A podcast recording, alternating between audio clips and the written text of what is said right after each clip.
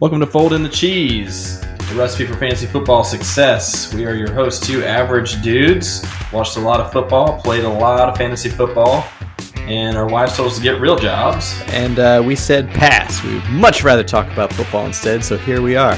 Uh, this is a podcast for those who are just starting in the fantasy football. We want to bring some knowledge to help you get started. We'll be here along with you on the whole journey throughout the season, checking in, checking in with players and seeing who we should sit, who we should start, all that fun stuff. And for those who are a little more advanced, don't worry, we got some stuff for you too. Yeah, so if you're a casual fantasy player and you're tired of not winning, we're going to change that for you. If you never played before and you feel like, hey, I think I'd like to play this and I think I'd like to win my first time through, we're here for you too. Let's make this happen. Get some W's. Let's get it. Welcome back to Fold in the Cheese. It's your boy K Troll on the mic. Today, we got a special episode, y'all. I am joined by the other two members of the Wolf Pack. I've got Stu and Alan. When Doug introduced me to you guys, I thought, wait a second, could it be? And now I know for sure I just added two more guys to my wolf pack. Ethan Gelfand and Dan Skurslapski. Skudlapski. Dan from Better Off. hey, what's happening, boys? Dan, welcome to the show, man. Welcome. Yeah, first long time, uh, first time, long time, uh, first time on, long time listener. Uh, I'm happy to say that uh, Fold in the Cheese was my number one podcast for the year uh, Oh, on Spotify. yeah. So Oh, that yes. is all the credentials that I I think I need to be here. Uh, it's a dream. To, it's a dream to meet both of you, but oh my gosh, Yeah, wow. I mean, it was it was top three for me. It was, yes. Uh, we have a pretty in depth vetting process. So once we just saw Spotify number one, yep, you're in, you're on. Let's go. Yeah, we grabbed all of our top listeners and um, we did a random drawing and um, all the names in You the hat win. were Dan, so we just we jumped him right in there. yeah, it All was 30 it was a names. giveaway. It was a giveaway. Nice. Dan is a seasoned podcaster, runs a podcast for the Better Off Network as well. Dan, tell us a little bit about what you got going on over there. Yeah, so um so obviously as as most of your listeners should know, Better Off is the uh the app that we have been partnering up with Fold in the Cheese. Um it's basically just a sports betting app, whether you're a new sports better, old sports better. Um, it's going to give you picks to follow. It's going to give people who you should be following who are picking well. It should you should be able to break down um, who you want to follow based on you know certain games or certain leagues, stuff like that. Uh, but if you're also new to sports betting, you know, it's kind of a way to get a feel for sports betting, put some picks in, you know, give it kind of a dry run before actually throwing any money out there. So it's kind of tailored, uh, you know, toward new sports betters uh, in a way to kind of get their feet wet and get into it. Um, what I'm doing over with the uh, over at Better Off is, yeah, like you mentioned, I do a podcast every week uh, with a with a pretty popular Twitter um, Twitter handicapper. His name's uh, Bob Stanley or Prop Holiday, uh, and we go over one game, one NFL game a week. Uh, it's usually the marquee matchup. So it- during the season, it was a Thursday night game or a Monday night game. Um, but we're going over uh, into the playoffs and stuff. So we'll be doing just it's like a 20, 30 minute once a week. Go over the entire slate for the for the uh, playoff weekend. Uh, we'll give you all the bets, all the parlays, all the straights. I, you know, I'm not telling you they're going to win, but we're going to give them to you. Uh, you know, you make you make the call. you make the call. Gamble you wanna tail responsibly. or not. Yeah. Of course, It is always. gambling. Yeah, the, the name the name of the game is gambling. Um, but uh, yeah. So if if you're interested in, in checking that out, go over to our Twitter at at Better Off Sports. Um, and uh, yeah, but it's we've been we've been very fortunate to be able to get in early on the fold in the cheese train, and uh, looking forward to uh, the uh, the extended partnership. So um, yeah, if you want to go check that out, hit us up at Better Off Sports on Twitter. Uh, or download the Better Off app and be a better better today. Be a better That's- better. That's What am that's I? Ethan impression. I, I love that tagline. Be a better, better. Be a better Be better. a better, better. So, you know, you talk about marquee matchups. You probably did all the Texans and Jaguars matchups, right? I mean, there were two of them, so you probably did both. Well, the, the the issue with you know during the regular season we were doing the Thursday night matchups like that was because not a lot of But you're talking marquee you- games. Marquee is we Texans. we had Jags. you know yes we had we had Jags Bengals early in the season We had that Carolina Houston. I think that was week Ooh. three. Yummy. Look at these We bangers. These The bangers. Thursday night matchups this year were horrendous. So it was kind of funny. Uh, we had maybe like two, like the the Chiefs Chargers was a good one, uh, and then the but we had like the Colts Jets blowout. Uh, we had just awful Thursday night game. So we we did, we did our best. Broncos Browns was like a low scoring kind of affair. Like Don't you um, besmirch the time name of Mike White and Josh Johnson. That's true. I know you guys are you guys are high, on the, but like literally week one was Whoa, whoa. amazing, right? Right. yeah. Cowboys Bucks. Cowboys, We were like, oh, this Bucks. is amazing. You're like, this is gonna be awesome.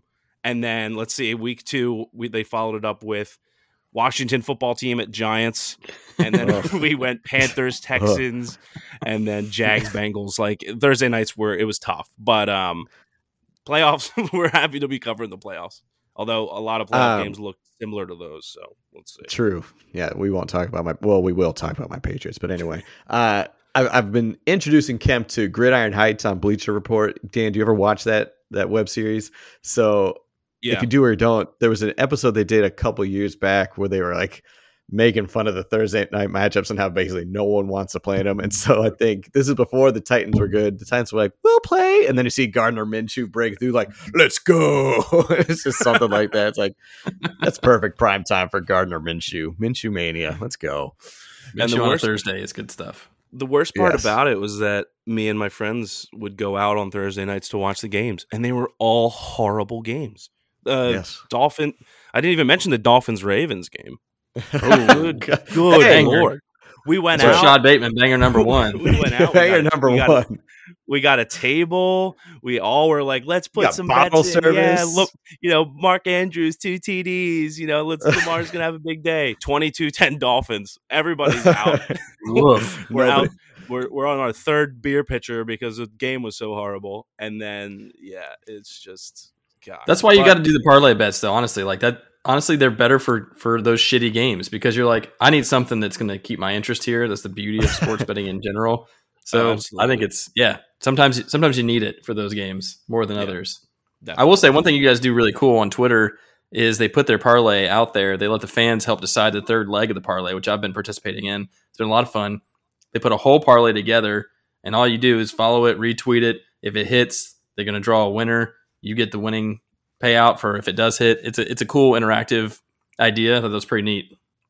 yeah, just don't ask me how this past week's one went because I I choked. I choked. we had a three leg parlay.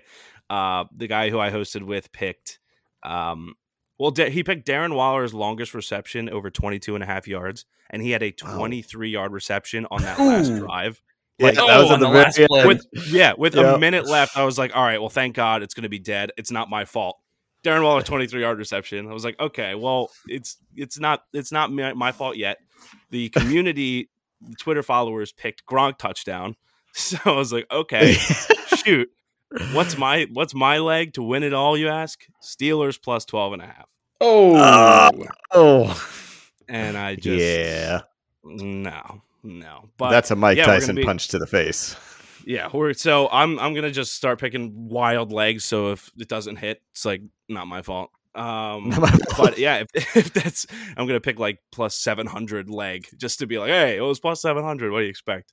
Um, but yeah, if that's something that uh, anyone would be interested in, again, over up on our Twitter, uh, that'll be up right before the weekend, uh, and you'll be able to pick uh, the third leg and and pick whatever odds you want on it, and then if it hits, you can win. So yeah. boom!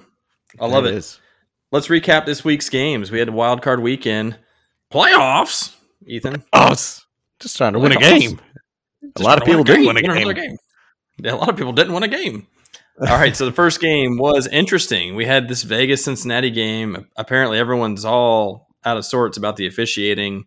Um, the play that they're really mad about the the Burrow touchdown. I mean, dude, no whistle is going to stop that close to the end of the play. No whistle is going to stop the outcome of that play. Like that's garbage. I don't know why they're so upset about it, but anyway, the um, the Bengals pulled it off um, despite some late game attempted heroics from Vegas. Pretty entertaining game, a lower scoring game than I expected. The defenses kind of both Well- showed up here. They both did show up. What's just so crazy is, you know, we were watching that game and the Bengals should have been up by like it was like 20 they should have been up 28 to 3 but they just kept settling for field goals. And i don't know if it was just you know oh my gosh it's playoff time we got to get a little more conservative. If Zac Taylor was like this is my first time in the playoffs ever. This is the first time we could win in 31 years. Like if you just kind of get tighter. And it just seemed like they were playing so tight right then. Just they kicked what three field goals in a row when those could have easily been touchdowns and they could have just Yep. put the game away so it was just kind of bizarre to see for a team that's been so high octane, so just kind of like fun to watch, kind of free flowing, Burrow slinging it, Mixon just like crushing in the middle, and they just got tight. Ja'Marr Chase, I feel like didn't get involved until the second half, where finally he started showing up a little bit, but still, um, it should not have been as close as it was. Definitely not because of officiating. Um, so it was just interesting to see that how that dynamic kind of broke out. Yeah, I think you you will see and have seen already. There's a slight shift in philosophies when you get into the playoffs. You know, some teams they start to clam up like that, and all these guys who like it would have been really interesting to see Brandon Staley in the playoffs to see if he still would have stuck with that wild card, like go for everything, go for two, all that kind of stuff. Like there's just a lot more on the line right now, and you don't you don't Yeah. want to blow it. And if if I'm Cincy and I've made four straight trips to the red zone, I probably have the confidence that hey, we can get here again. And if, if Right. push comes to shove and we're going to have to punch one of these in, I'll go for it. But knowing that I'm pretty much dominating that game, I'd chip away and take the points too. It's probably the right probably the right move. But it was interesting because you're thinking this game's gonna be an absolute blowout. And time and time again, the Raiders defense, you know, on the goal line or in the red zone, stiffened up just enough. They've got some good Mhm. players, you know, but They do. I don't know. It, it did seem a little conservative from Cincinnati. Um, I'd be really curious to see them full throttle, which we might see. Hopefully, we don't in Nashville here next weekend. But yeah, that, that's a dangerous team, man. Their defense actually looked really good for the first time, maybe all year, and I'm surprised at that and curious to see how that looks going forward. I just wonder if maybe the reins are going to be taken off a little bit of Cincinnati. It's kind of like they got that monkey off their back. They got the first playoff win in 31 years. They won at home against a team that uh, a Raiders team which maybe shouldn't have been there, but they proved at the end they should have. So maybe it's just kind of like, okay, we got it under our belt. Now we can really kind of get back to what got us here in the first place. So maybe they'll just kind of play with house money going into Tennessee because they're probably not going to be favored to win playing in a in a tough Tennessee place. So maybe they'll be like, okay, let's go back to the basics of how we got here, make it fun, make it exciting. Let's just go full throttle. So it'll be interesting to see. That's what they were saying last night on the uh, the Rams Cardinals game about Stafford. It's kind of like, okay, he's got that monkey off his back. The Manning Yep. cast was talking about it a lot. First playoff win, the pressure of the media coming at you about can you do it? Are you going to make it happen? That's gone. You know, I mean, the pressure of Kemper Troll saying those same exact things. Matty Stafford. I called him. this. I called him a choke artist for sure. You we'll did. see what happens when he goes to Tampa, but uh, but yeah, I think the same thing. Same thing with the Bengals. You're right. That pressure is kind of off, and at this point, they're not going to be expected to win. And at this point, it should be loose. You know, let it fly. And that's that is dangerous to me. Knowing Joe Burrow's history, that kind of scares me. You know, because when you just let him go, anything can happen on either side. True. Very true. So we'll see. Bills look pretty unstoppable. They absolutely crushed the Patriots, man. I hated it for you. I get to watch you firsthand uh, endure that punishment. Josh Allen Oh just my went god, off. It was I so know. brutal. I mean, Did they. you see any issues I mean, with circulation with him? I don't know. I didn't see his feet I mean, he cold. must. I think he listened to Bart Scott. I think he might have popped those listened to Bart Viagra. He, was fine because I was uh, leading up to the game, listening to Mike Greenberg talk about, you know, everyone's saying like Josh Allen is a is a fine cold weather quarterback, but then he actually started pulling up the stats, and it was like any game that was under 32 degrees, which is officially freezing, obviously, he has a completion percentage that's like 55 percent. Uh, he's thrown more interceptions than touchdowns, and all this. I was like, oh, okay, I'm starting to feel a little bit better going into this game saying, oh, he's actually not a good cold weather quarterback. Okay, this will make me feel good. Yeah, what the hell is everybody smoking? Holy shit. The first seven drives are touchdowns. I mean, that's some bullshit. Well, I mean, you got to count, no, you have to counter off. that with like he's dominating the Patriots. However, he's doing it. He He's does. dominated the Patriots, and so yeah, Yeah. maybe he's bad in cold weather, but nothing nothing feels It better doesn't than matter. It's the bringing the Patriots. Patriots into town. Yeah, for whatever I mean, reason. and it was it was funny, not funny, but the true backbreaker. And you can say, how can it be a backbreaker when it's in the first quarter? But the Bills just come right down the field, score that initial touchdown on their opening drive, and then the Patriots they scrapped together a good looking drive. Like Max scrambled for I think seven or eight yards to get a key first down on third. You know they were saying, okay, they punched us in the mouth. Let's let's get a little jab back in there. Here we go. And that Mac Jones pass to was it was Agholor right or was it Kendrick Bourne? I can't remember. Um, either one of them. It was Agholor it looked beautiful. Like, holy shit, they're about to score on this beautiful Mac Jones pass and then gets intercepted out of nowhere. And so that was, it was just incredibly deflating in the sense that, you know, Bills come out, punch you. You think, okay, the Patriots can respond. Minimum, they could maybe get a field goal. And then, holy shit, they're going to get this touchdown and, and the momentum swing back. Nope. You're done for the yep. game is over. My God, put on his cape, dude. He came flying through there. Same same exact thing happened to uh, Jalen Hurts. Um, as well. I saw that happen Sunday. He had a great looking pass at the corner, front corner of the end zone, just when they needed a little bit of a momentum shift. And exact same thing happened. You're like, oh, beautiful pass, kind of on the move, squared his shoulders. Last second, dude comes out of nowhere, picks it off, and you're just like, wow, that's a backbreaker. Yeah. Dan, you're a Philly guy. So what, what were your thoughts on that Tampa Bay game? I mean, that that play that Kemper just mentioned, that was the game right there. I mean, as soon like what you need before like the last drive before halftime to stay in the game. I think it was 17 nothing at the time. I mean, 17 yep. 3, not where you want to be, but okay, you went down the field, you got points, two scores, heading in the right direction. Yeah. Throwing a pick there, I was like, that's it. I was like, that's the game. I mean, yeah. Not only was it not a good play, for Hurts to throw that, but it wasn't necessary. It's not like it was third and long or whatever. I mean, he could have thrown it away and and and kept the drive alive. We needed some points there, um, and I mean, yeah, we came back to. And you know, Eagles look really good when teams stop trying to play. yeah, um, like, yeah. That's, that's, kind of been the whole the whole season. Play Bortles yesterday that we were Bortles. I don't remember if it was 0 or 0 and 7 or 0 and 9 against playoff teams this year and then like Ooh. 9 and 2 against like not playoff teams or something. Like the Philly was in because their schedule was so bad. But yeah.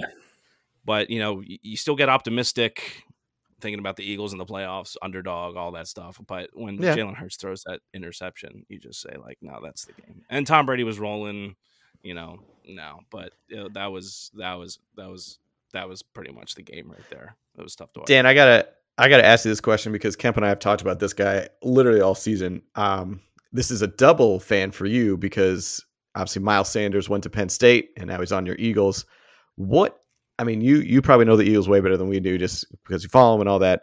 What are your thoughts on him, his usage, and kind of like what they did? I know he was hurt a little bit this year, but still, on how the Eagles quote unquote utilized him and didn't. Like, what are your thoughts on him?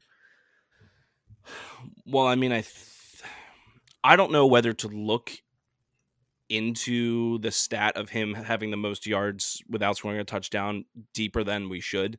Like, I don't know if that means that we were not utilizing him correctly, like in the red zone, or if he is not a red zone running back. Like, it, it's it's tough for me to to think that you know Miles Sanders is just as good as everybody else in the red zone. And then you see like Gainwell and Jordan Howard and everybody else getting all these Boston touchdowns. Scott. Yeah. Yeah. But like we have Boston Scott and Gainwell are like tiny. You know, they're not exactly. even big dudes. So it on it honestly, I mean, yeah, Sanders I wouldn't say Sanders didn't have a good year. Obviously, you mentioned yeah, it was kind of marred by injury and stuff, and just the begin the first four or five games with the three running back committee, whatever, before we figured out the run game, you know, it was tough for him. But it it's gotten to a point where I, I, I do question if Sanders is really like a solo running back. I mean, is he better in a committee? Because and I mean, I thought that coming out of college too. Like, obviously, Ethan said like I watched him play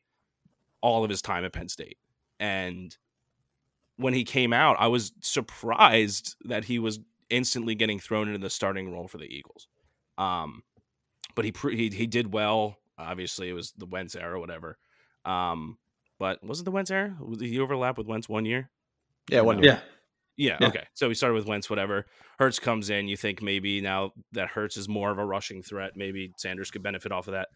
But it, it just it it's gotten to the point where it makes me hard to believe. It makes it hard to believe that Sanders might that all those other running backs can have that sort of success, and Sanders just something is oh something's you know the play calling or the offense or whatever is not working, and that it might actually be something that is. It. But I mean, if he works in committee, he works in committee. Like, yeah, a lot of teams are doing that right now, and that's Yeah. not a that's not necessarily a problem. I'm, the more I'm talking through it, he kind of comps out for me to like a Chase Edmonds situation where like he's got some Yeah. good he's got some good moves, he's got good speed. If you if you countered him with someone like James Conner and Jordan Howard is a similar runner, but is too slow to compare to James Conner. But like that's that's maybe the right combo though. You get him somebody big who can thump it in the in the red zone, and Miles Sanders could be like a totally serviceable back. I think we all coming off of, especially coming off of Saquon and the comps to Saquon, we all sort of got our hopes up that he was going to be the next Alvin Kamara type, you know, like shifty, d- can do it all type player. The injury prone tag definitely hurts, but I'm also just not sure he's he's at the same caliber to be to be honest. Like I think he No, he looked that good not. in Big Ten play, and I think we all thought like you know it should be pretty similar, but that doesn't necessarily mean anything. You know, guys come out of the same the same situations, the same Same um, scheme, teams, same conference, same schemes, same everything, and they and they may even look the same in the same results, but they end up doing something different. Think of all the Wisconsin running backs that have come into the league. They, they've all come and come, gone. but he's like everyone has has broken the, the previous guy's record of like you know 300 rushes in the season and 2,000 yards, and and only you know some of them have been successful in various situations, but in the end, someone like Melvin Gordon has been like the best one, you know. Um, and then of course Right now, Jonathan you Taylor. got Jonathan now. Taylor. You, you got Jonathan Yeah. Taylor now. So, but then you had like Montee Ball for a while, and like before that was like Ron Dayne, like totally different runners. James but, like, White, you know, man. James, James White. White. Well, they, they, see, they've all had different roles in the NFL, you know, but they all came from the exact same Yeah. system and they did the same thing. So I think we're quick to compare it to Saquon and, and expect the same thing. But I think Sanders could be like a really, a really solid player if you view him that way. If you think he's going to be your stud and your starter, probably not. But if you think Yeah. you're going to get Chase just- Edmonds or Kenyan, Kenyan Drake type production out of him, like that's that's probably more fair. Let's just say it's your fantasy RB two, not a great option, and that was he was mine this year, so that was unfortunate. So I See, I think I, I still maybe maybe I'm like naive. I still think going forward, maybe maybe RB three, but like I think RB he's three. fine. He's fine to throw in with some other studs. You know, you just Yeah, but if you're going to go zero RB, fine. he he can't be your guy though. yeah, but uh, Yeah, uh, hundred percent. going into next season, right? Say you if you had to pick mm-hmm. between Sanders and Barkley, who would you take? Probably Sanders, right? I mean, Well, I mean, depends where it is, but Yeah. I think but the, but it's like the fact that it's like, oh, I might take Miles Sanders over Saquon Barkley. Like, If they were stacked next to each other and I could pick either one, I'd take Barkley. But if I had to take Barkley in the at the end of the first or something and Sanders in the fourth, like I would take Sanders. Yes. You know? yeah, exactly. I think we have Yeah. shown that Saquon, unfortunately, is not a first rounder right now, which is too bad. No. no, it's it's just funny because I said like, oh, well, coming out backing up Saquon, like. I did. It was surprising that you know, oh well, Saquon's obviously starting NFL running back material. right? Sanders comes out. I'm like, I didn't really see that from him. But if you want to compare their first two, three years in the NFL, you know, obviously Bar- Barkley's very injury prone, which is Yeah. unfortunate. But I mean, Sanders had a better year. Like, Oh, of course So- he did. He did. Yikes. But still gross. Both still gross. Still gross. But Still regardless, gross. Uh, the Bucks defense looked pretty stout in that game. I think they kind of handled that entire rushing attack, Jalen Hurts included. So Tampa's going to be scary. They're putting. I mean, the defense is when they pick up in the playoffs, and if they continue to do that, I mean, watch out. NFC's got to watch out. Homer. Yeah, I don't know that we got a lot of a great look at their offense. Like to your to your credit, Mike Evans looked great, and but Brady, I think he completed passes to nine different receivers. Like he was just Yeah. all over the place. But you also saw a lot of drops. Like Perriman dropped some. Um, I don't know what happened to Tyler Johnson, Scotty Scotty Miller. Like those guys weren't doing a whole lot. So I don't know. I, I'm curious to see what happens to the offense. Um, the Yeah, rest of the playoffs here. yeah. I mean, as you said, they've lost so many weapons. So you know, Brady's going basically going back to old school Patriots mode in the sense that he's got to just find the guys, plug them in when he can, and and get the most out of them. He's going back to his Reche Caldwell, his uh shoot, who else is on these teams? Like Kenbrell Thompkins era- eras. So when you got Tyler Mel Johnson, Thompkins, wow, yes, yep, that's who he was throwing to. So that's a uh, name no one's going to remember. except for this guy. He went to Cincinnati though. Power five. I mean, uh, playoff team right there. Watch out, Playoff team. Cincinnati. That's right. That's right. All right, so we had the uh, Niners and Cowboys. This was like the, I think probably the big story from the weekend. Um, wow, what an ending! So, do you want to talk about officiating here? Maybe you can complain about this one. I've heard both sides of this, right? So the Cowboys are down in this game most of the game.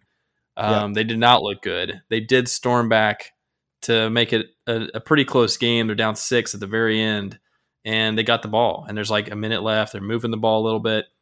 Dak has this really nice like 15 yard run up the middle, no timeouts. There were 14 seconds when the play started, and so he slides, hands the ball to his offensive line, to the puts it on the line. ground.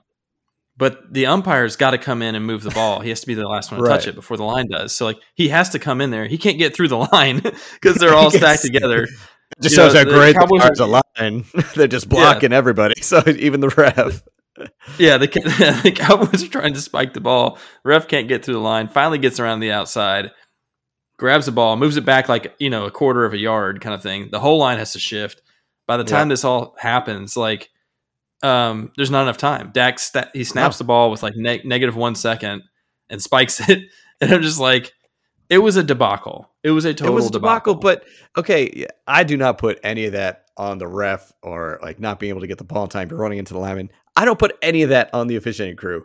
If you are Mike McCarthy, you have 14 seconds, no timeouts left. The play you call is a QB sneak out the middle. Yes, you got 12, 14 yards, but time, man. Like that is just so dumb.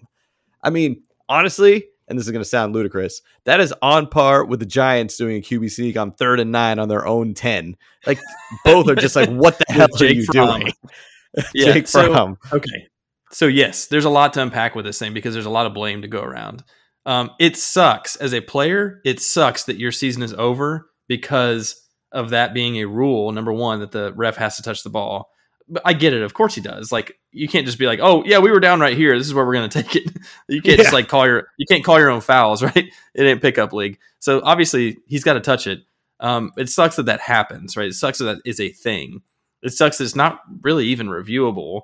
Um, it, it it sucks that you had a great play to get to that point, and like some of like all the Cowboys looked like they were hustling, but some of them weren't totally hustling. And I'm like, get your ass on the line, right? Were they chasing? But then, I, then I'm like, the, it's not not entirely, not entirely chase Claypool, but it, it, it wasn't that far off. It sucks that the ref like could like that's the only guy that could have touched the ball, and there wasn't someone closer that could have maybe could have grabbed it. But at the same time, you you practice this stuff. You know the rules. You play this yes. game professionally and paid millions of dollars to play this game. Like you know he has to spot the ball. Dak has to give the ball to a ref somewhere. He's got to find one. Don't give it to your center.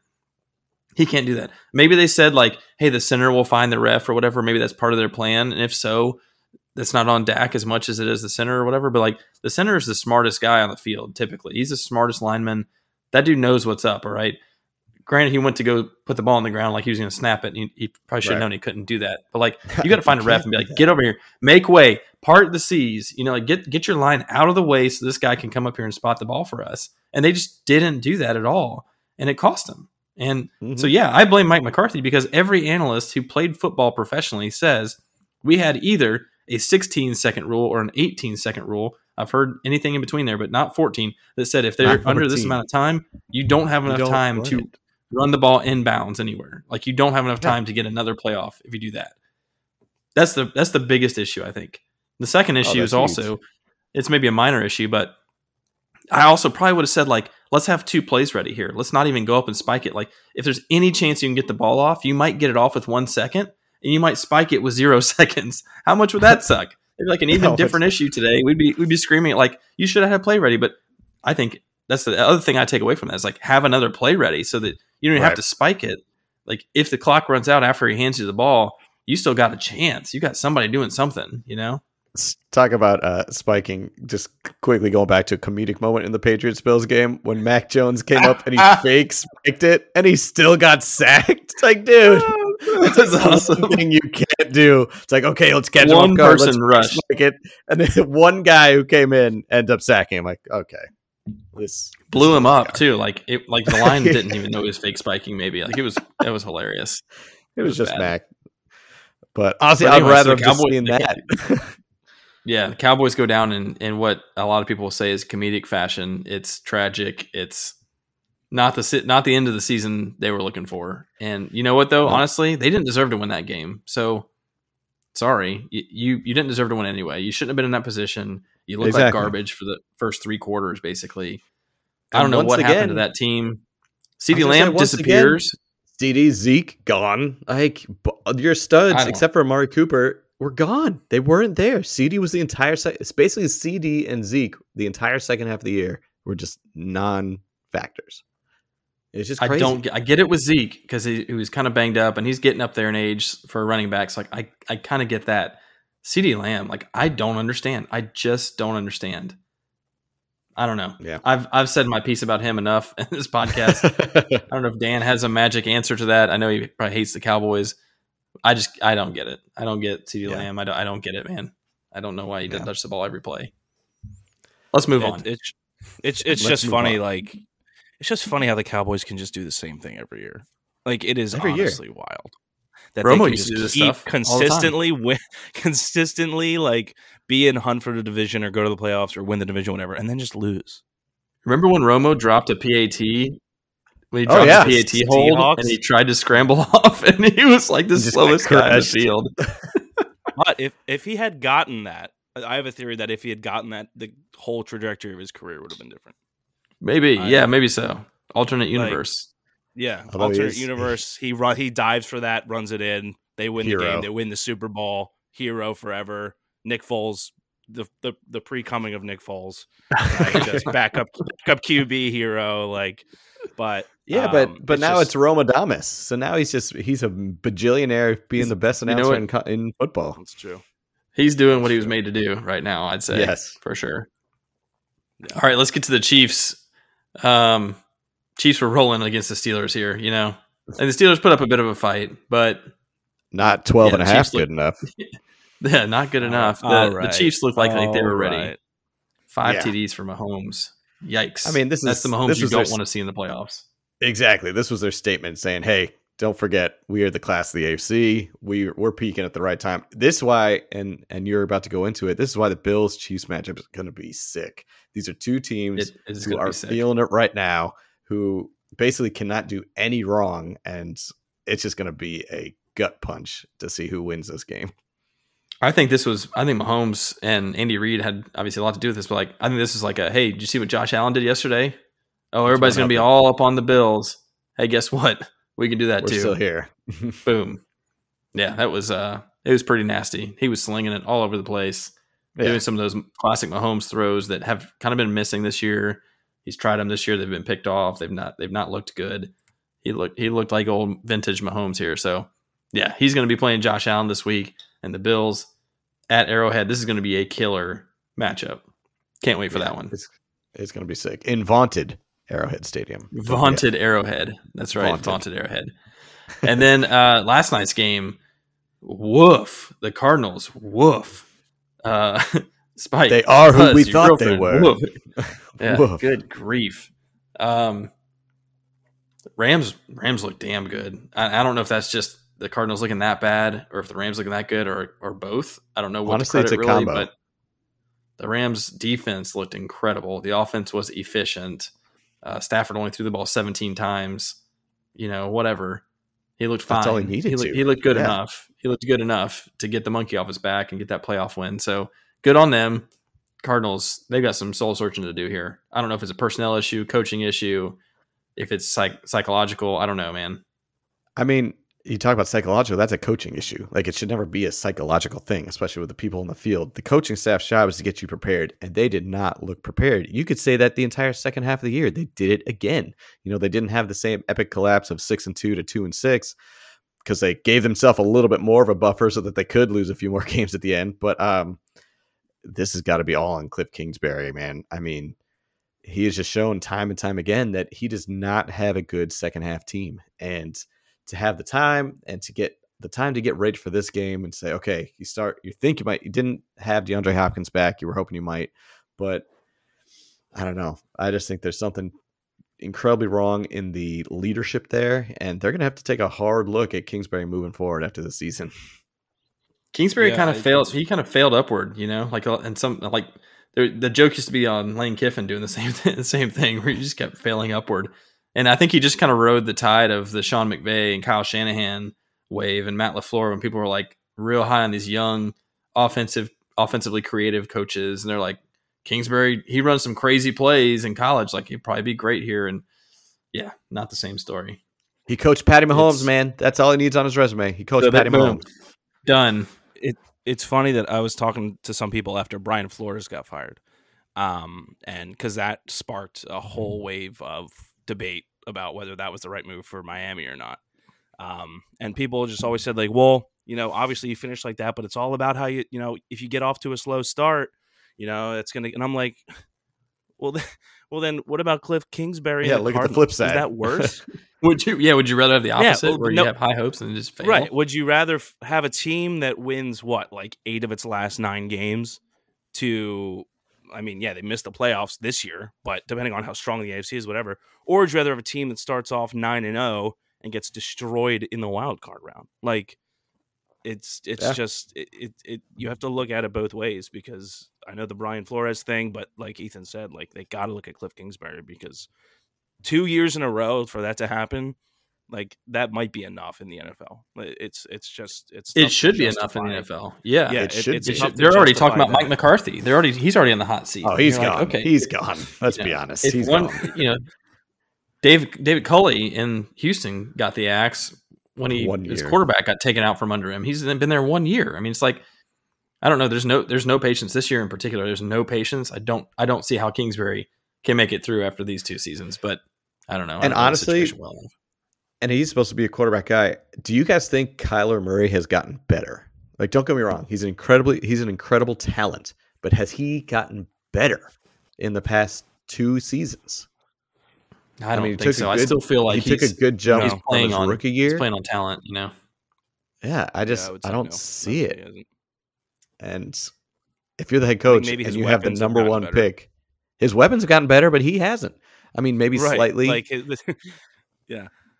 so I don't know. Yeah, you're I right. think- You're right. If you're the if you're the head coach and you have that guy on your team, your your job is to make him a superstar. Especially when you're a former quarterback, you're an offensive minded guy. Like that should be right up your alley. If you're Mhm. if you're responsible for the Patrick Mahomes phenom, like if you're truly responsible, if that matters that you coached him in college and he became what he became in part because of you, do it again with Kyler, who's every bit as talented as Mahomes. You know, exactly.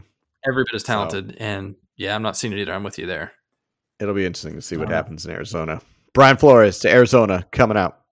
it might just be a classic case of, and I, you see it happen all the time. You know, a college talent just makes a coach look so good, and then the coach loses that talent, and they are not good anymore. Like it Yeah. could just be that, honestly. Yeah. Yeah. We've seen it a lot. many times. We've seen it a lot. Oof. Uh, Urban Meyer this year. Urban Meyer. almost, yeah. Almost made it through an episode without talking about old herbs. Old herbs. All right. So here are the matchups coming up this week in divisional round. We got the Bengals traveling to take on the Titans in Nashville. That's going to be the first matchup on Saturday. We got the Niners heading to Green Bay to take on the Packers. Should be That'll another fun. great matchup. That's going to be be Saturday fun. evening.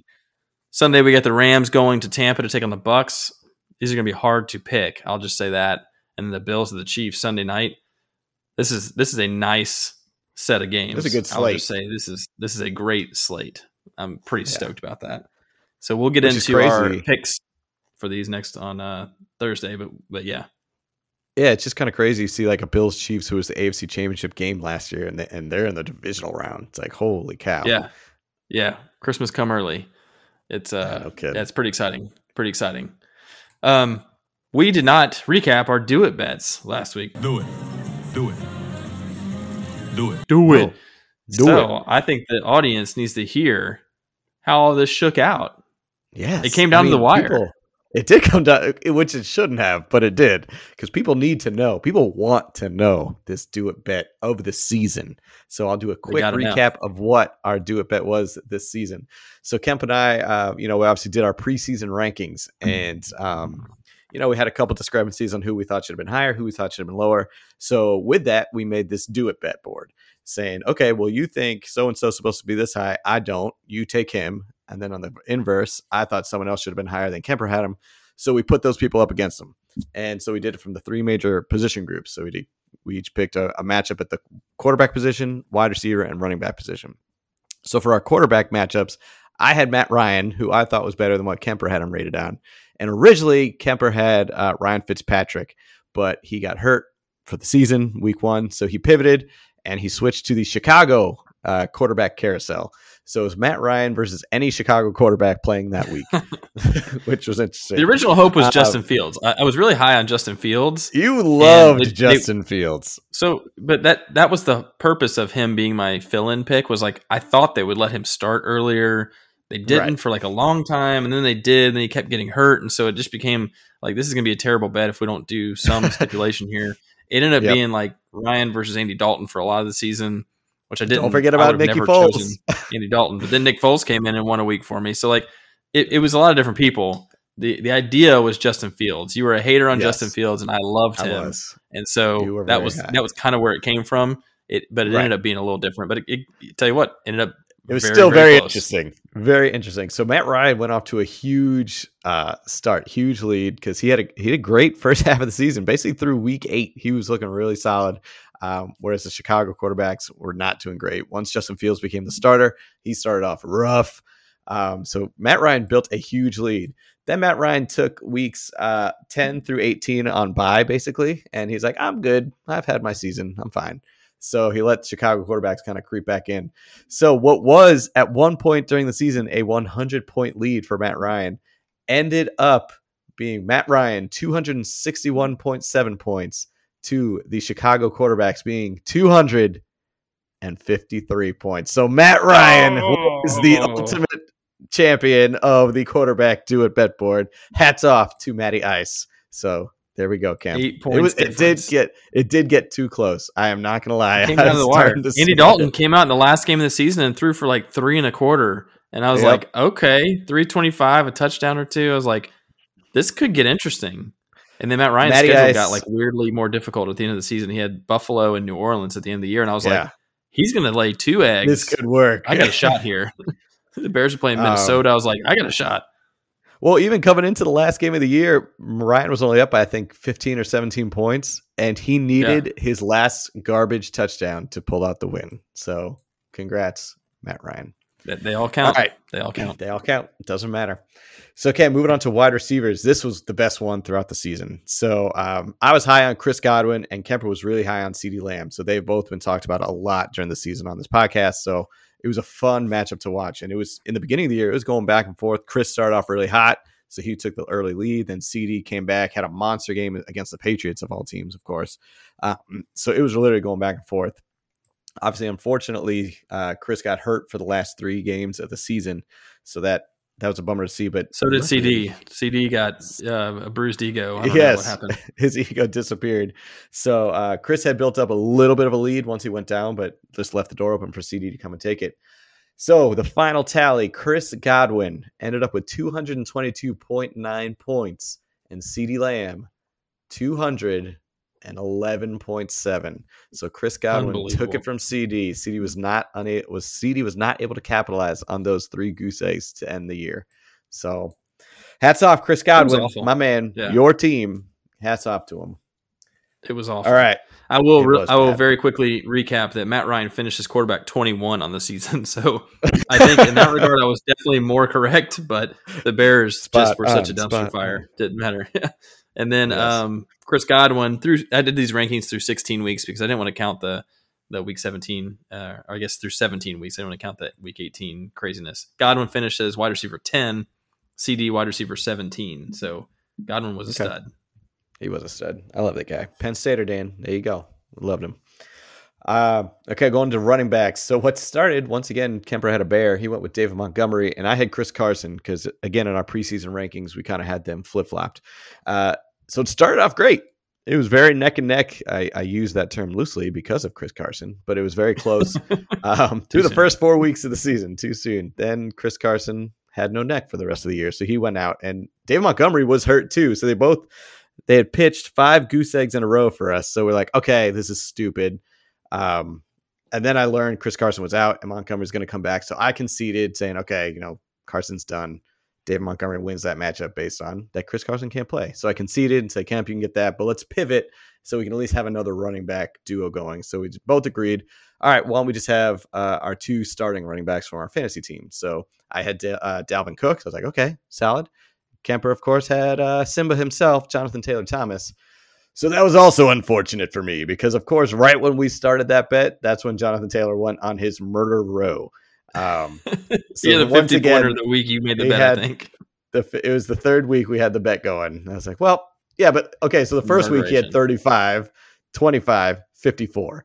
So uh, that was over pretty quick as well. As we know, Dalvin Cook got hurt again, had COVID. And so Kemper won both running backs. Uh, so remember when Dalvin Cook's best week happened in the week that we weren't going to count, week 14? That it was his bye. and he and had yet the funny thing game. is, it was a monster game, yet still was like Jonathan Taylor's fourth best game, which is hilarious. True. But anyway. True. Even if we had counted it, it wouldn't have mattered. So our technical season long do it bet board was tied as I won quarterbacks and wide receiver, whereas Kemper won both running backs, both running backs as we pivoted. So it was great. Two it was two. fun to watch all season. Needed a tiebreaker here. We did need a tiebreaker. So what was our tiebreaker? So we looked at I kind of made this up because to my favor, but we we also had weekly do it bets that we were going on. We all right, so you saw those, and I I got out to an early lead here, and I was like, I'm just going to crush these. And then Ethan won like four in a row, and I was like, okay, now we're kind of back and forth, bobbing around. These these ended up being some ridiculous bets, like coaches, kickers, all kinds of stuff, kicker and defense. We did some fun stuff. In the end, it was tied eight to eight, and the last week of the season, we took the crappiest matchup and picked four players from it. We had the Washington football team against the New York Giants, and we drafted. And if you listened, you heard this sleeper pick in the third pick. I took garbage. I took Joey Slye, kicker for the Washington football team, and uh, so really screwed you with that pick, didn't I? Because in the yeah. end, I won that do it bet by two points, and Joey Slye had twelve freaking kicker. Of course, I had two quarterbacks. I had both. You did Taylor have both quarterbacks. Jake Fromm. Yes, I had a guy who I don't even know if he played. Cam Sims. I'm not even sure he was on the field.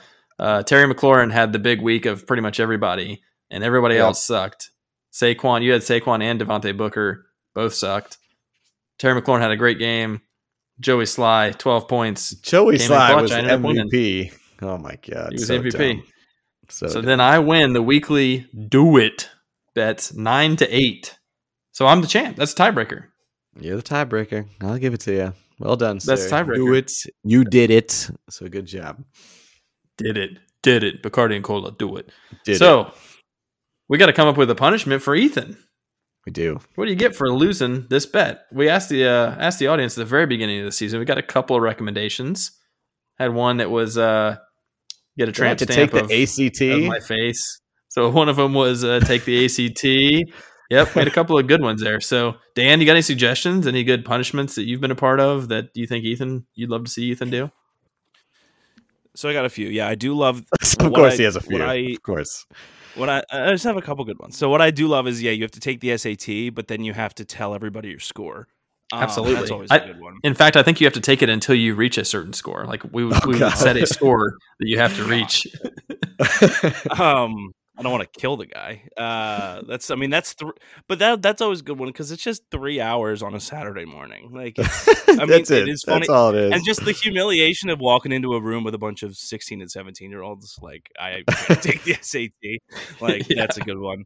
Um, either the uh you can do this with a couple of different restaurants. There's like a Waffle House or like a Dunkin' Donuts ones. You guys heard of those? Where yeah, I was going to uh, say my boy Ricky gave me a Waffle House. Yeah, one. so uh let's yeah, let's say like IHOP. I don't know what you guys have in uh in in Michigan, but like say you walk into an IHOP, you have to stay there for 24 hours, but you get 1 hour off your time for every pancake that you eat. So you can you can either just go for it and eat 24 pancakes and be good. they go vomit in the or, street on your way to your car. right, right. Right. Or you, uh, you could kind of break it up, maybe be there for six hours, you know, eat, eat, for an hour, like whatever. Or I guess, okay. yeah, eat three, eat three an hour. Uh, you can do the same thing with like Dunkin' Donuts, filet o fish at McDonald's. I've heard. Oh, Oh, that would be brutal. Oh, oh, that's bad. That's bad. Yeah, I think that they're using that on death. I think they're using that on death row right now. Uh, but, okay. any- those those are like some of the best. Cutting off Or Dan's mic. recently, We're cutting his mic off. And actually, one more that I think would be great for Ethan with this whole TikTok, uh, this whole TikTok craze. I've seen a lot of people because obviously fantasy football season just ended, so I've seen a lot of like punishment TikToks and stuff. You have to do TikTok dances every day until an NFL team comments on the video. Oh, he's So- starting with uh, whatever WAP, whatever dance there is for WAP. You're doing that. so it could be it could be one day it could blow up and you're done or it could be it could be some time build up some following but that I will say, Ethan's uh, Twitter following is new and very It's new. small. So he would be tagging all these teams, and they would never see it. And that sounds fantastic. that could be brutal. um that could be fun. Though. but that's that's just one i've seen some Okay. tiktok stuff so We'll put it I out to an alright. audience vote because, uh, yeah, I wanted to shout out my boy Ricky. Sent me the same as what Dan mentioned. He said Waffle House. They have for one of his leagues. It is the Waffle House 24 hour challenge, 24 waffles. Same thing. I like that one, but I do know Ethan can eat his weight in food. That guy can eat a has a special talent in eating, and I don't think he'd be there that long, and I don't want to do that one. So I'm I'm really inclined to say TikTok, but I'm gonna let the the uh, fans vote on this one uh, for sure. But I'm I'm pretty certain Okay. that's where it's gonna end up. A new dance every like day, that. fully I'd be up for that. choreographed. Yeah, your has to be wife like would a- do a great job to be like- like choreographing. one of like the trending tiktok dances oh yeah, like Yeah. you gotta Oh, yeah. go to like the this I'll throw it back to blinding lights. I'll go to that. Yeah that. yeah Yep. yeah yeah Yep. you can't just make up some random two-step you gotta and you gotta commit okay you gotta Have commit Have you met my wife? Do you think she would just let me create a random two step? Yeah. Have you met Kirsten? yeah, that's true yeah. that's I'm true. so hard. I'm I'm gonna I'm going to highly influence this vote and make sure that the people know this needs to All right. happen.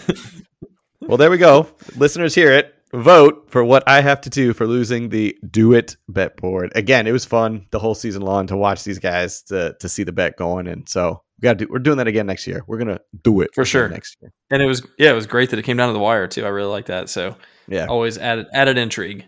Um, so we've got a special segment here, and this is going to be if you're still in leagues or your your season's done, but you're in either a dynasty league or a keeper league or whatever. We've got a good question for you to cover here that uh, is related to keeper leagues. And Dan reached out to us with this. Said, "Hey guys, I gotta, I gotta, I'm in a, I'm in a predicament here. I need some help. I've got a bunch of players, so I got to figure out who I'm going to keep. I can keep three of them. Uh, Dan, give us an idea of uh, the layout of your league and the roster that you've got, and we'll help you make a decision on who you should be keeping. Yeah, sure. So, le- just overall league structure. So, I'm in a 12 man league. Um, I've been in this league for about 12 years now. So, this is like my main, like, I think I started it in, I'm going to, don't want to flex my, you know, youth, but I think I started it Yeah. in seventh grade. third and 12 grade, years yeah. ago. Great, Um, Dan.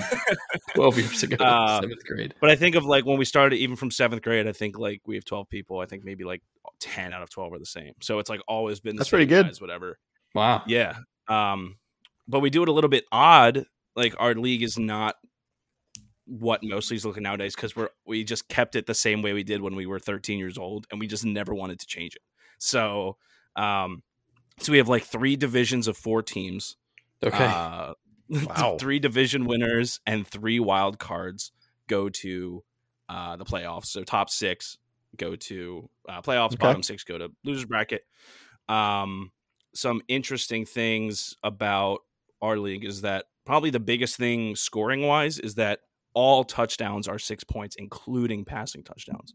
So it makes quarterbacks in like way more valuable than than even running backs because you're getting two extra points per touchdown pass. Um, and I think so. I think so. Off of that, I think one of my keepers is almost definitely going to be a quarterback. Um, other than that, things you should know about my predicament that I'm in currently and why I reached out. So halfway through the season, um, well, I started out one and four, and I ended up nine and five. So I had quite I had quite the turnaround. Um, and then so I won like seven or eight in a row or something. And halfway through that, I said, you know what?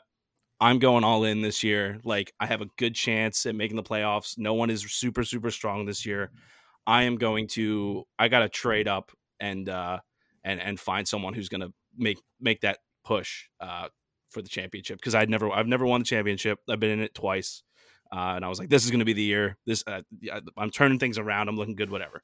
So I actually in our league, you can trade future draft picks. Like we Oh, have, boy. um, I think we have people who have traded away 2023 draft picks. Oh my god. Um, like like we have a spread. Like people will be like a Win 2022 yeah. second and a 2023 third. We have like a draft lottery for like the NBA does it for the top six positions. um, but anyway, so I traded away my my this upcoming draft's first round pick, which will probably be the um ninth or tenth overall for George Kittle. Okay. Um, because I went to I went to my buddy. He had Kittle and Kyle Pitts, and normally you'd say, well, Kittle's probably the better play, but in a keeper league, Pitts could have a ton of value. You could have Pitts for ten years um, if he gets stuff figured out with the Falcons, or he gets traded or something. So he liked the outlook on on on Pitts, and he gets a first. He'll have two first rounders, uh, but I will not have a first round pick. So um, I'm kind of this is why it's so I'm so you know it's crucial to get these three players right because I'm Right. essentially going to be drafting starting in the fifth round.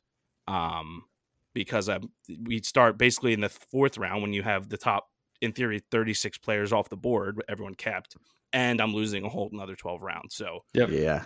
Okay, um, so you've got I'll have the yeah. 10th pick in that round. So it's, yeah. yeah. it's a, a s- it's a snake draft though, right? uh, yes. So you'll have you're giving up the uh, eighth. You say ninth. Nine I don't know. It's, yeah, it'll be like ninth or 10th, I think. Cause the, Okay. Yeah. So I'll You have have to wait about about five picks in between there yeah. to get it back. Okay, so um, I'm going to read off your lineup here real quick, just so people can have an idea of what we're dealing with. So you guys start two running backs, two receivers, a tight end, and a flex. That's a that's a fairly standard setup. Your flex can be running back, receiver, or tight end. You have Josh Allen, you have Joe Mixon, Javonte Williams in Denver, DeVante Parker, uh, DJ Moore in Carolina, George Kittle, and Tyreek Hill as your flex. Um, you've got a Jason Myers in the 49ers defense. Uh, on your bench, you've got Mac Jones, Chuba Hubbard, uh, Elijah Moore from the Jets, Tyler Higbee, Mike Davis in Atlanta, and Darrel Williams in Kansas City. So um, you may have been starting more some of the season instead of DeVante Parker, I would have guessed, Mhm. and Higbee when Kittle was injured. But for the most part, those first names I mentioned are your starters. And Yeah. it's a tw- again, it's a 12 team league. Your first three picks of the next year's draft are your keepers. So there's no penalty like, hey, I got Elijah Moore in the 12th and I can get him in the 12th again, like some leagues do that. This is just your first three picks are your keepers. Doesn't matter where you drafted them the year before. You're getting them as your first three picks this year. Okay. Yes, correct. Okay. Uh, I have So- I have some ideas that I think are worth at least throwing out, and then maybe it'll just kind of get the conversation going. If you think that works, rather than just giving you like, "Hey, you should keep these three guys." Like, I, I need These to, three guys. It's more of a discussion, Done. right? It's more of a discussion. So the things that stand out to me are it's important this is a 12 team league because at a couple positions things get pretty scarce It's and that thin. that makes me yeah that makes me a little more attracted to keeping Kittle because tight ends oh well. the the twelfth tight end is someone you may not have even heard of. It's I mean it's bad bad, and I've been in twelve team leagues where I've had a stud tight end. In fact, I had two. I won a league last year with twelve teams. I had Kelce and Waller, and I just crushed people because their tight end would be some total garbage, praying on a miracle Anthony Firkser kind of thing. You know, yeah, Greg Greg Swaim. It was it was just like that, Geoff Swaim. It was like that. Uh, And Jeff so Jeff with Jeff with a G. It was like that. So people were Jeff just like throwing hail marys, you know, all season. So having a tight end in a twelve team league is super important, especially when you have to start one. That's my first thought. Second, running backs are also tough. You know, if you've got to have two starting running backs as a twelve teamer, your first two rounds in a normal draft, if this was like a total redraft, you basically have to go running back, running back in a 12 teamer because by the time it gets back to you, you're looking at Miles Sanders as your number one running back. That is a problem. Um, and then quarterbacks too. You got to look at you got to look at quarterbacks. We say in a 10 team league, quarterback, like I would wait. We, we both, Ethan and I talked about like just wait on quarterback. Don't jump on it. There's, there's, there are 10 superstar starting quarterbacks. 12's a little bit different, you know? Maybe, maybe now you're looking at Kirk Cousin, Ryan Tannehill, and, and you're not so confident, you know?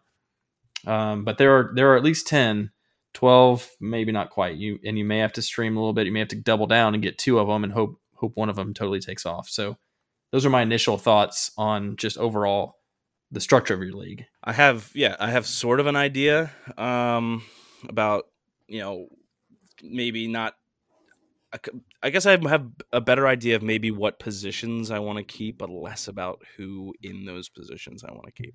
so the biggest question yeah the biggest question mark is Javonte Williams in Denver. And you're kind of like are they gonna are they gonna keep Melvin Gordon for another year or is he out? And if Williams becomes the one by himself like that changes the entire question for me Yeah. you know right. but you have to make a decision by Super Bowl, right? You're supposed to, yeah, we're Bar- supposed to barring have him injury in- or a trade or something.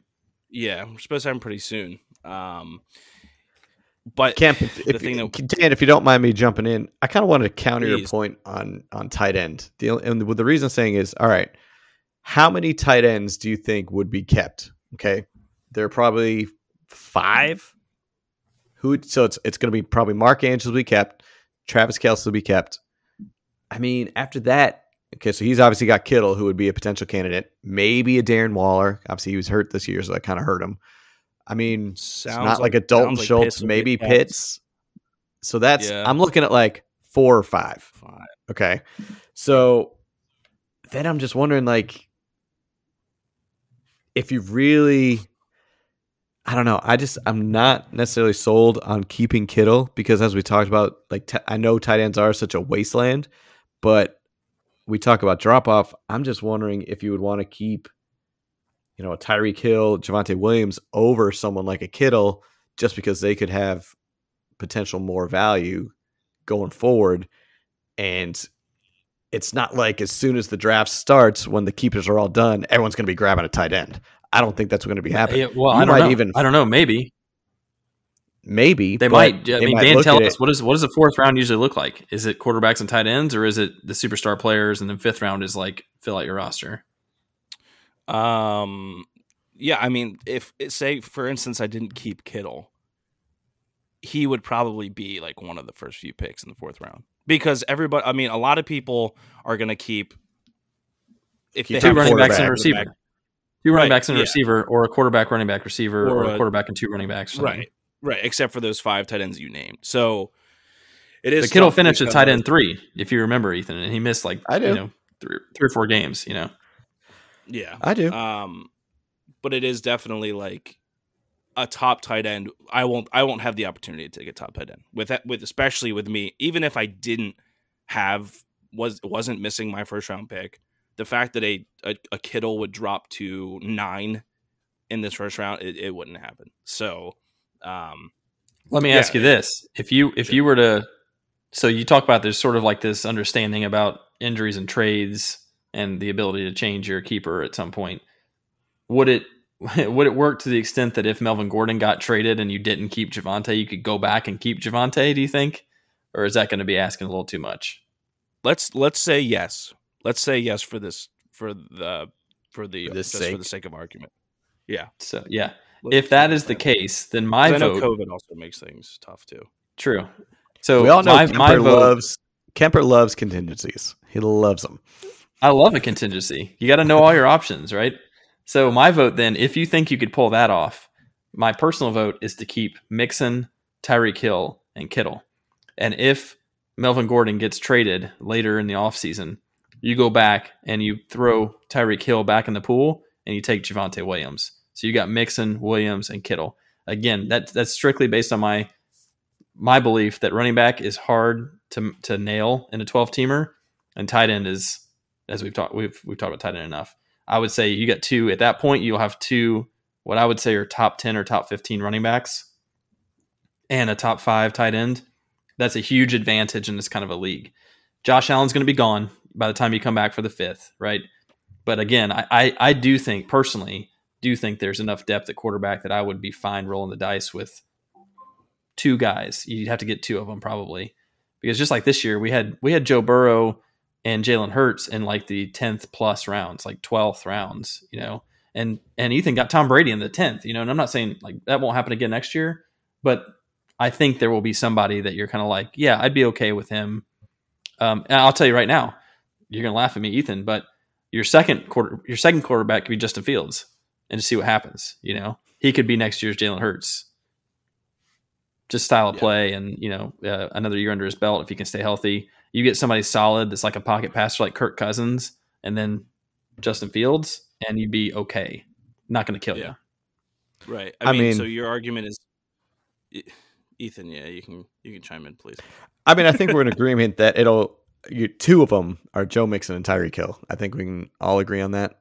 Yes, I, I think so, but only if only if um, contingency. you can get Javonte Williams back later. Yeah, truthfully, okay. I just look Yeah. at I just look at positional advantages. That's that's kind of where I go with that. Hmm. It's it's. So my question is, all right, if I let if I let Josh Allen go, who again is probably the top performer on my team because he, I mean the five touchdown passes he threw would have been thirty points right there because mm-hmm. they're six points each. Like, if we, so, there's a keeper league. So let's look five years down the line. That's true Do you too. feel better about You're- me having Josh Allen in five years or Joe Mixon? Because if Josh Allen can put up, be the top performer on my team for five years, like I'm not going to get him back ever if I let him go. And I'm not Uh, saying it's it's right or it's wrong, Yeah, but but just I for the think, sake of uh, argument, Well, for the sake of argument, Um, honestly, when I first looked at your team, just gut impulse, I said Josh Allen, Joe Mixon, and Tyreek Hill. That was what my gut first told me when I was looking at this lineup, with Kittle being the wild card. But I don't know. I just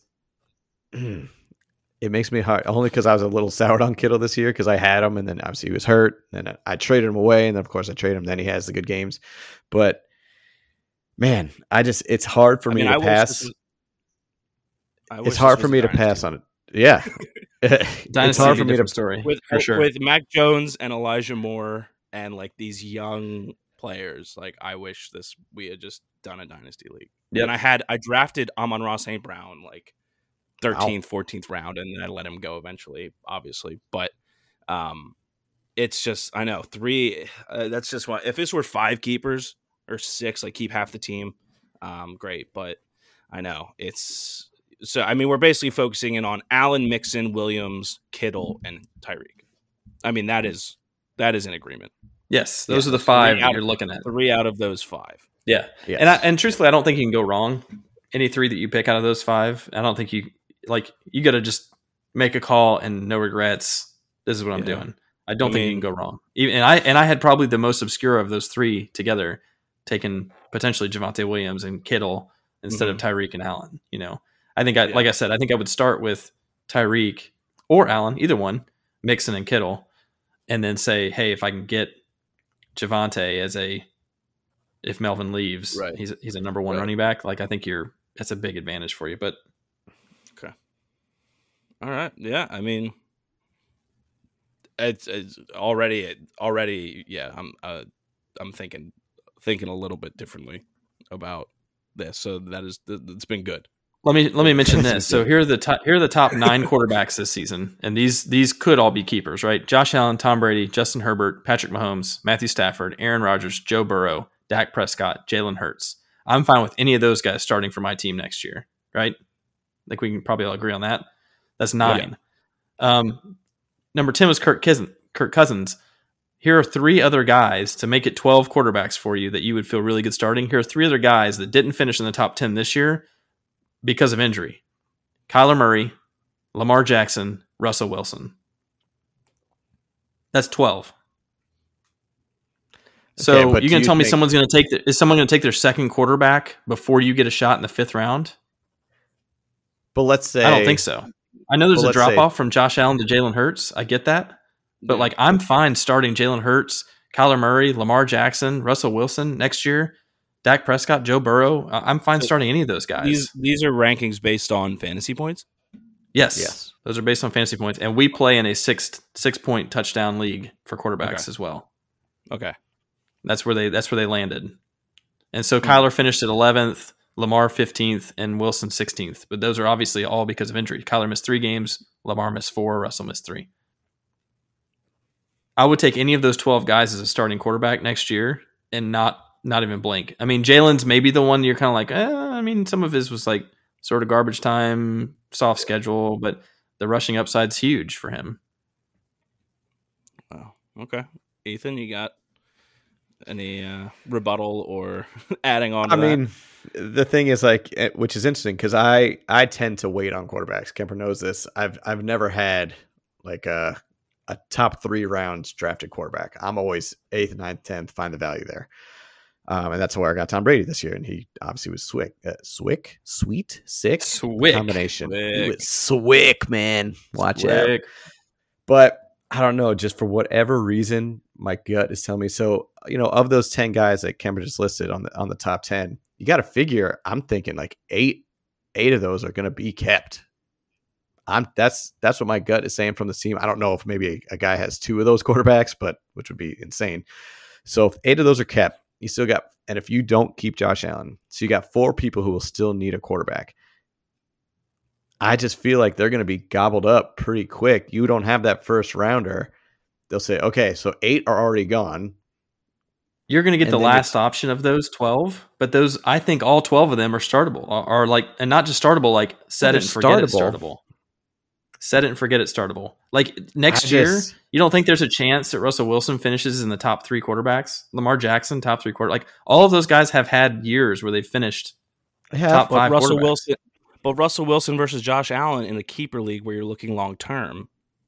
I'm, I guess I'm just not looking long term. Like it's not a dynasty. You know, and you're only win keeping now, three Dan. players. we're winning now. We got to win now. Yeah. I'm not winning Okay. now. That's why I'm on here. not winning now. Yeah. I'm Yeah. winning I mean, now. that's that's kind of why I like the running backs because they're they've only got so many years. Like I, I think like another you're acting as if there will never be another Josh Allen or there will never be another Russell Wilson in the league. Like some somebody who's nobody now, like Mac Jones or Jimmy Garoppolo or Trevor Lawrence or Trey Lance or Justin Fields. Like one of these guys is going to be a superstar at some point. These these quarterbacks will be replaced by the next wave of guys, you know. And I get you're like you year to year, like yeah, it'd be great to have Josh Allen, just not have to worry about your quarterback for the next ten years. I get that, but what if you do have Well, to worry about it and just pick up a different guy? Right. I guess my concern is like if you want to talk, compare like Josh Allen and Javonte Williams. Like Javonte Williams, Josh Allen is proven, right? It just in the league, he's been there. Javonte Williams has had a good year, but he's also a running back, and we don't know if he's gonna get hurt, like or just underperform next year, whatever. Like that's just like, and I'm not necessarily saying like I when I came on here, I was thinking, yeah, probably the same Allen. Hill and then either Mixon or Kittle. Um, you've definitely got me thinking now about not keeping Allen and just and because of the value of two good running backs. Um, I mean, I, and then Tyreek or Kittle, whatever. But For me, So Mixon not- is the is the most lock it in for me because you gotta have a stud running back. got to have a top teamer. running back. Yeah, you got to have him. Yeah. Okay. I think that's an agreement. He's there. He's Yeah. there. I think he's welcome the back number to one Team. Joe Mixon. Yeah, Joe Mixon is back. Ethan no longer hates him. Apparently, oh no, I still I was hate him. say, Don't Ethan get me wrong. He will Mixon. never be on my team, but I. this team I've sounds like your you. team. Actually, Mixon and Kittle. It sounds like a team you would have for sure. It is on my team, but it'd be their off year. All right, so- it's like, oh, there it is. So the Yeah. overall, just the I think just the overall question is Allen or You're saying Javonte Kittle. Williams, Oh, I'm or saying are you Allen. saying That's me though. you're, you're Yeah. saying you're saying Allen? Oh, uh, Ethan, is anyone would you take Kittle over Allen? I wouldn't. Just because I mean we talked about Josh Allen this year, actually just the last episode, how in his complete season, almost or Kemp, correct me if I'm wrong, all of them were over 20 plus points, and then he had the most over 25 or something. He had like four, 14 of his 16 games, the first 16 that he played, Here's were over 20 points, and that's that was the most of any quarterback. thing. He is not going to get you any duds of a week. He is not, Not going to ever lose It's you. definitely possible. it's definitely It's- possible. he didn't have one this week. I mean, this year. All I'm saying is like his ceiling is so high, and yes, he does have a floor, but I don't. His floor isn't going to be what kills you in a week. George Kittle, he was very streaky this year. He had he lost people some championships this year because of how he finished. He had those two three games in there which got them into the playoffs, and they're like, okay, I'm banking on this guy getting me twenty, and then he threw five point game, Four. six point. Yeah, game. it's two four point games. Yeah. like I was kicking myself because I traded Kittle for Dalton Schultz, and there were other people in the deal. But at the end of the season, Dalton Schultz finished stronger in the playoffs. And again, I'm not saying that's always going to happen, but I just, I just don't trust put my faith in a George Kittle over when I can have a, the top tier Josh Allen. I just feel like, ah, I don't know. There's just something about it that I would just want to have that security blanket of Josh Allen. Yeah, so the, so the tight end I went with most of the year until I traded up for Kittle was Tyler Higbee, and I could probably get him again, just knowing what I know about who people are going to keep and how the first Right. round of the draft's going to go. If He I was could get tight end Higbee- 18. if I could get Higbee again instead of Kittle, like I don't keep Kittle, I get Higbee again. Is that you think that that's good enough? Like to I think Higbee's Kittle? Good enough. Like it, He's so I obviously get not going to have like Allen and Tyreek and Joe Mixon, or Allen and Joe Mixon and Javonte, and then I throw Higbee instead of Kittle. That's that is a fair substitute. in mine, but I know Kemper's kind of disagreeing with me here. I just think The pain I on don't know. Kemper's face. that's a. Stud. I'm looking through the list of tight ends, honestly. grimace. Don't get. I know tight ends a wasteland. I get that. I do, but it's just I don't know. To go from we talk about tiers and quarterbacks, it's Josh Allen and Patty Mahomes as tier one. Then you have a slight drop off where you got your Brady's, you got your Rodgers, you got I guess Stafford was up there this season and Joe Burrow and Justin Herbert, and then it drops down to tier three. You're probably getting tier three, tier four at that point, and yeah, tight end. There's tier one and tier garbage, and then like, so I don't know. I just feel like there's the safety of Josh Allen, his huge ceiling, his not such a bad floor, and don't get me wrong, Kittle has a great ceiling, but his floor can be bad. Um, so I just think it kind of evens out if you can get a solid, serviceable tight end, which I think you will be able to get. Are are we are, are we overthinking this? I'm just Yes. trying to think like Yeah. Moneyball, Mo- just like Moneyball it. George Kittle, eight point six points per game this year. Josh Allen, twenty six point nine points per game. You got to look at it in comparison to Q- the position Q- group. QB rank is second for Josh Allen. Uh, You got to look at points points over Kittle. replacement. That's what you got to look at. I think you got to look at points over replacement. So if you didn't use, right because you say you know, Josh Allen, Allen, Allen gets 26 and the, but like like um Jalen at the bottom of that list is like 23, you know. Right. I mean, my, my it was, like, my backup difference. was was Mac Jones, fifteen point two points per game, twenty second QB, Yeah, which is a, which is a, actually a good backup in this league to have Mac Jones. Yeah, but you you would be looking at Yeah, Allen versus who you could get as the twelfth quarterback, and if I listed Jalen, Kyler, Lamar, and Russell Wilson, how how much higher was Allen than those guys? Um, it, Uh, it may me- still make sense, you know. Yeah, let me look up. Let me just check Lamar real quick. But uh, uh, Lamar is fourth, twenty one point six points per game, so there's a five, five point point drop off. eight or nine. Yeah, the Uh, five point yeah, difference is substantial, I'd say. So, but Yeah. I mean, Lamar. Uh, yeah, I doubt Lamar's going to get dropped either. So if we're looking down at Hurts or whoever, So, hey, somebody, it's, yeah, uh, someone's got to. Someone's got to get dropped. You know, Yeah. Unless everybody else keeps the quarterback, which is fine. Then Allen's just sitting out there, and you get him in the fifth. you get him right back. That's true. it was like I'm not going to take Josh Allen the fourth if I've already got you know Tom Yeah. Brady. Like I don't know. Yeah. No, it's it is definitely a different way of thinking about things. So I think you'll Yeah. be fine either way. Can't go wrong. You got you got five studs on that team. Yeah, I can go wrong. I once kept Allen Robinson over DK Metcalf the year before DK really popped off. Yeah, I've gone wrong. I've Hindsight's done twenty that. twenty. All right, so hindsight's twenty twenty. Yeah, I think your safest play is Allen, Mix, and Hill. That's the safest play, knowing That is the that you know what their role will be and you know what they can produce. That's the safest play. Yeah. that Um, is safest. Javonte Williams is the next in, most interesting because of the situation. If Melvin's gone and you got two stud running backs, that's that's huge. And then Kittle, I think, is just an advantage over over the the um, other players. But if you don't think it's a huge advantage, don't do it. There are other names on that list that you could get, like Dallas Goedert or Zach Ertz in Arizona, Gesicki, Dawson Knox. Like, there's a bunch of tight ends that are fine. and we'll have some big games too. Um, Hockenson, Freiermuth, Waller coming back if he comes back. There, I mean, there are plenty of names out there that you could look at at tight end. And if you don't think Kittle is a difference maker, then I wouldn't keep him. Our our keepers once we put them in, uh, it, it won't be until early, probably uh, probably around draft time. But um, they'll, they'll they all become public knowledge. So once I know who is on the board, still, I'll have to hop back on, and we can have a uh, a sequel episode. And, Okay, uh, good. a follow up. and playing and playing this and, and playing this thing out in the in you know eight eight months from now, seven months from now. But uh, Good. There we go. Can't wait. Yeah. Can't wait.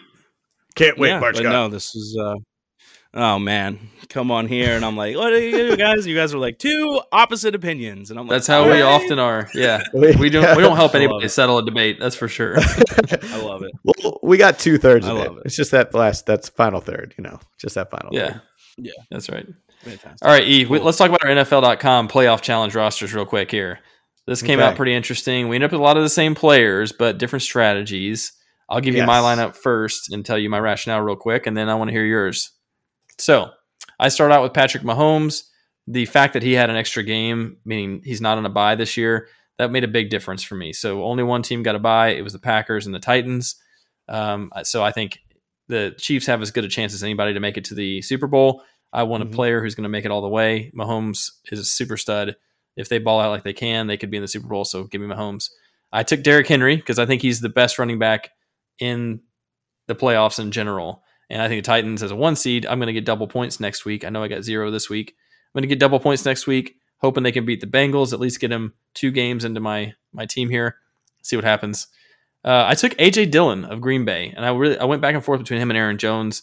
For whatever reason, I just have this vision of them pounding the rock with AJ Dillon, just bruising people, hurting people in the ice cold uh, Green Bay, the tundra up there.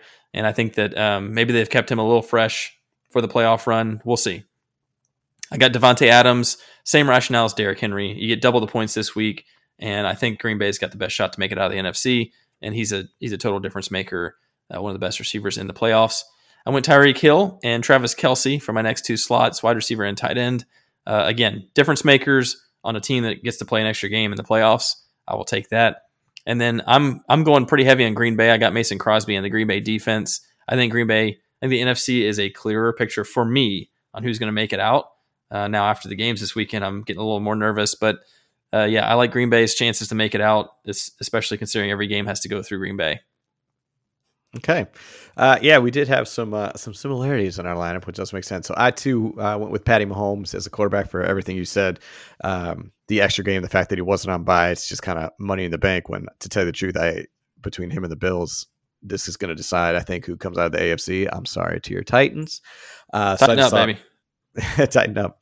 This one was where I kind of went a little cute, and I'm kind of regretting it. Um, so I went with Joe Mixon as my running back. The reason being, I'm like, okay, I I wanted a guy who was playing from the get go.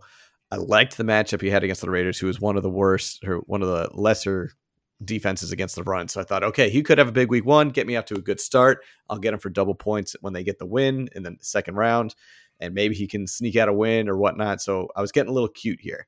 He obviously did not have a great uh, opening round, which hurt. He's still in it, so he's still getting double points for him for whatever he does against the Titans. So I was a little disappointed in the fact that he did not get me out to a bigger start. So that was that was disappointing. This too was disappointing, but it is still alive. Uh, I went with Leonard Fournette because I honestly thought he was. They had activated him. I thought he was going to be ready for that first round matchup against the Eagles, and I thought he he could be a difference maker for them. I learned uh, a little late that he was not going to be playing. He was actually not active for the game, um, and I was unable to get him out of there. So he's still in there my lineup. But he gets you double he's- points this week. He will not get a me double pick. points. So essentially, it's like you're you have AJ Dillon. I got Leonard Fournette. They both didn't play last week, so Yep. I get double points this week for hopefully when he does play. So it, it was more of a stash, I guess. I just again was hoping to get some more points out of the gate. So that was a little disappointing, but he Yep. still could be a good play. Uh, I too went with Tyreek Hill and Davante Adams. Tyreek, because again, same with Patty Mahomes, get the extra week in there, and they're going to be around for a while. And Davante Adams, even though he sat, they they could be a favorite coming out of the NFC. Uh, also went with Travis Kelce because why wouldn't you at the tight end position? And he's the best in the Yeah. position of, of the playoffs, and they're going to go far. I went with a way different kicker. Screw you, Mason Crosby. I went with Ryan Succop of the Bucs. So I'm going a little buck heavy for you instead of your your Packer Yeah. heavy. You're So, hedging the uh, hedging the Bucs and Packers there. I like it. Exactly. I figure one of those two will come out. And hey, just like your boy uh, with the Washington football team, Logan Slye, I'm hoping Ryan Succop could be the difference maker. Logan Sline. Is that what you call him? Logan Sline. Logan Slye. Uh, Logan the- Sline. Joey Slye is upset Joey about it. Slye. Did I say Logan Sline? Jeez. Logan Sline. You Sline. know- You did. because you want to know why we were talking tight ends, and in my head I was thinking, well, Logan Thomas is out there, but he tore his ACL, so I had Logan in my head, and I don't know how I skipped over Joey, but that's all right. And, and, and Um, then Sline came out of nowhere. And Sline just that was just a slip of the tongue, and then uh, defense rounded out too. I went with Green Bay just to be safe. I hope Ryan Succop gets murdered by crystal meth tweakers. I'm just saying. I hope uh, who is it? AJ Dillon gets punched in the face by Mike Tyson. You should have hoped that Joe Mixon mauls someone like a tiger caged up in a Vegas hotel.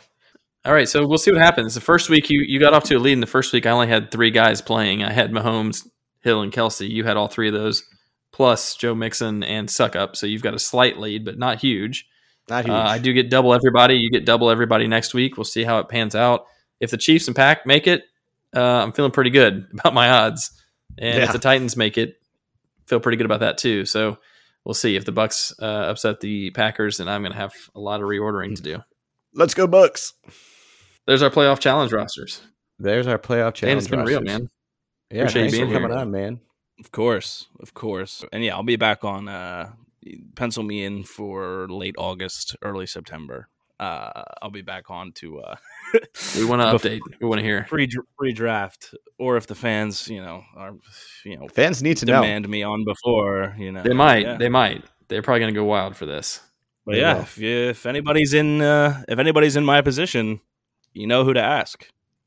Fire Ask away. the fold, ask the Fold in the Cheese guys. Full in the because, uh, cheese. If they did not give me a definite three answers, they at least gave me things that I probably didn't think about. So there you go. well, we appreciate that, man. Yeah, I mean, and that's the thing with fantasy. It all comes down sometimes to gut feelings and, and who you feel going forward. We can provide you with as much information as we can, and we want to provide you with the most tools for it. Uh, but at the end of the day, it's your team and who you want to ride with and who you feel good about. All right, Jason Myers, Chuba Hubbard, and Mike Davis. Feel Do good. it. I love them. Do, Do it. it. Lock it in. Do it. Locked in. Mike Davis, do right, it. man. Do it. do it, do it. Well, uh, again, Dan, thanks for coming on. Kemp, getting ready for some playoff action. We'll do our, our, our previews for the game and our pick'ems coming up next episode. So, as always, keep on folding. Fold it.